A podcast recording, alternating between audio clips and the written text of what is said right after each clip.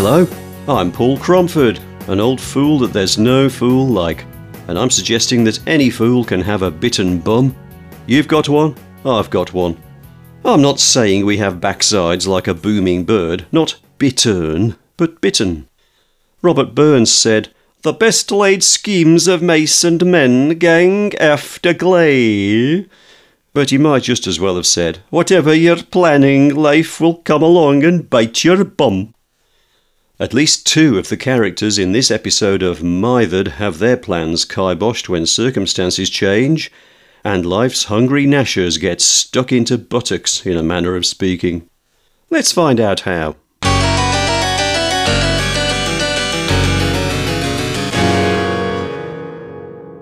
The story so far Clint Eastworth, stranded in Fairbourne by his mother's mysterious lodger, Harry Giggleswick, has been given a ride part of the way home by Phineas and Aaron, two members of Mr. Melchizedek's underworld organization. But that's enough about him. Now let's drop in on a Boeing 737 flying from Bucharest Henri Coanda to London Heathrow. Currently cruising at 31,000 feet.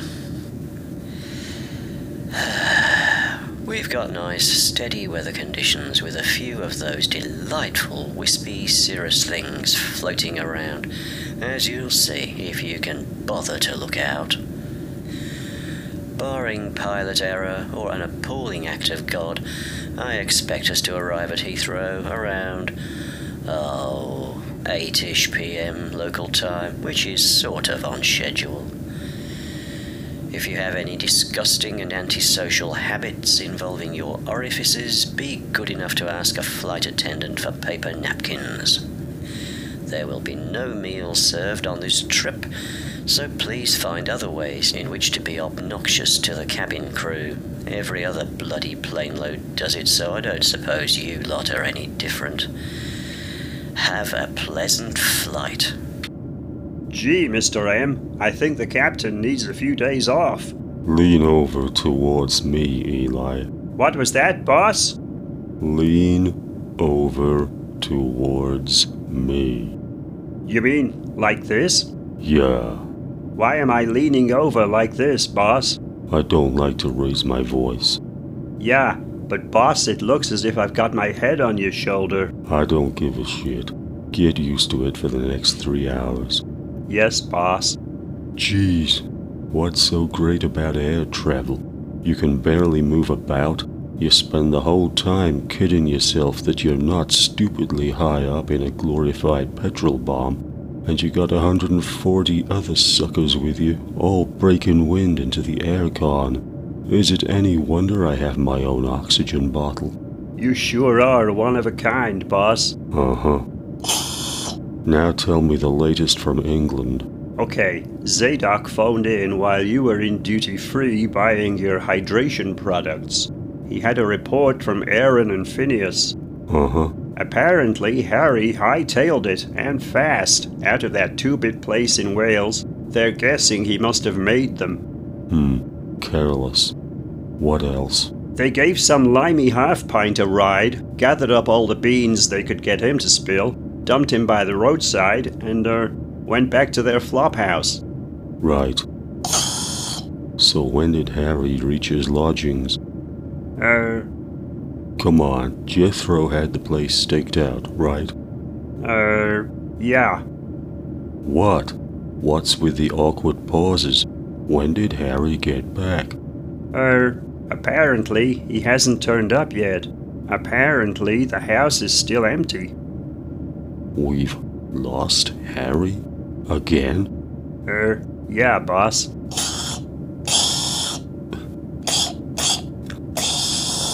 Eli, I. Eli, tell me, am I a patient man? No, Mr. M. No. Does everyone in the organization know that? Yeah, Mr. M, they surely should by now, especially after what you did to Pedaiah last year. Yeah, they surely should know, shouldn't they? So why do they still behave like lunkheads? Why are they causing me so much dejection and dismay? I couldn't say, boss. Do they think I like wasting perfectly good sandpaper on people? Don't know, boss. How is Pedaiah these days? The word is he still stands up to eat his TV dinners. Boss, I guess Harry just did something nobody had bargained for today. He's not an idiot. Harry, Harry, Harry. Where are you running with my three million, Harry? Boss, if I don't straighten up soon, my sinuses are gonna drain all over your coat. You heard the captain, Eli. Bum a napkin from the attendant and shove it up your nose. You're staying put. Yes, boss. And what did happen to Harry? Or Mrs. Eastworth, for that matter? Via the miracle of a narrator voice saying, Let's jump back seven hours, etc., let's jump back seven hours and find ourselves in a veteran motorhome speeding north on the A470 in North Wales.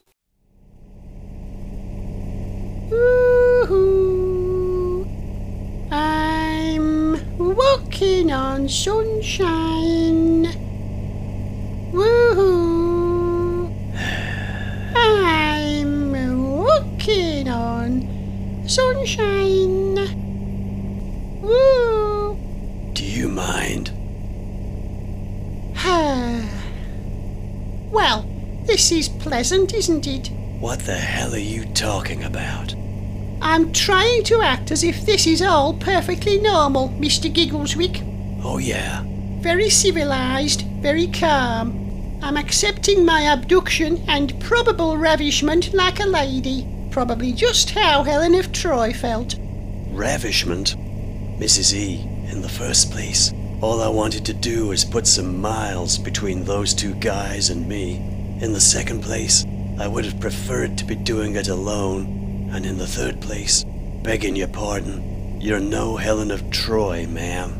Hm. Well, that's all as may be. But I'm not leaving this Winnebago until we get back home. We ain't going home. You what?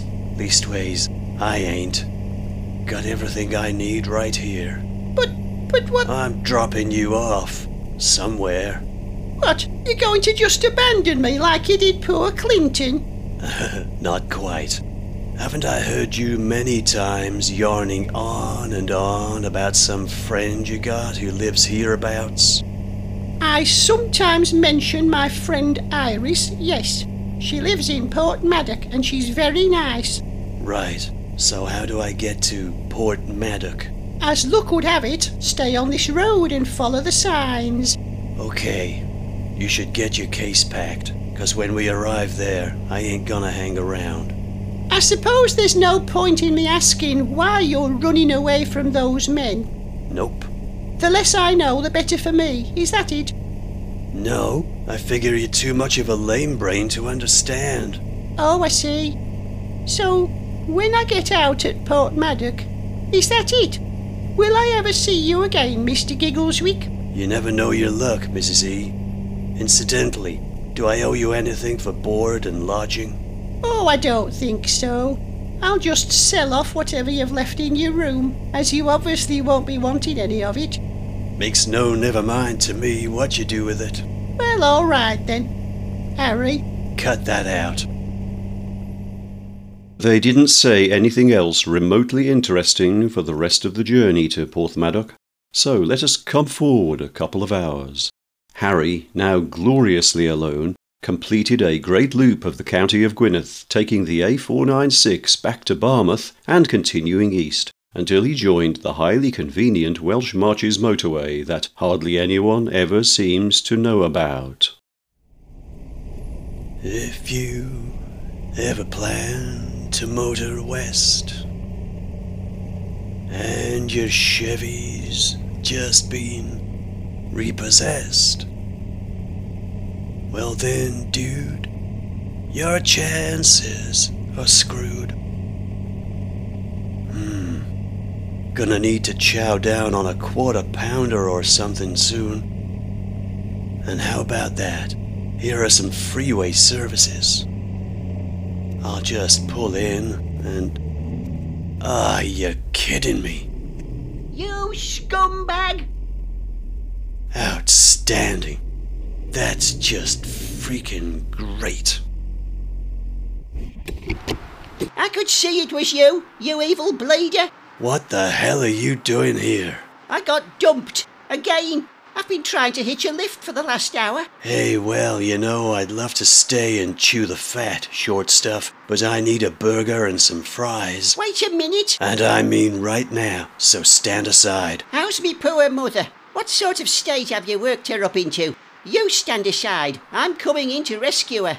Okay, be my guest. I've just made sure you can't leave without me. Have fun looking for your mom in there. What? What do you mean? What have you done with her? Where's she gone?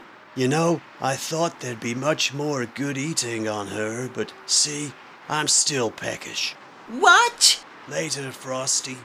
Mum, where's he put you, Mum? Why is all this happening to me? What next for mithered little Clinton?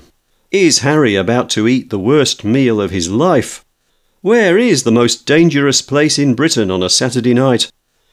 All of these questions will be answered in next week's edition of Any Fool Can, Season 3, Episode 12, uploading on Thursday, the 21st of October. Thanks for listening. Bye for now.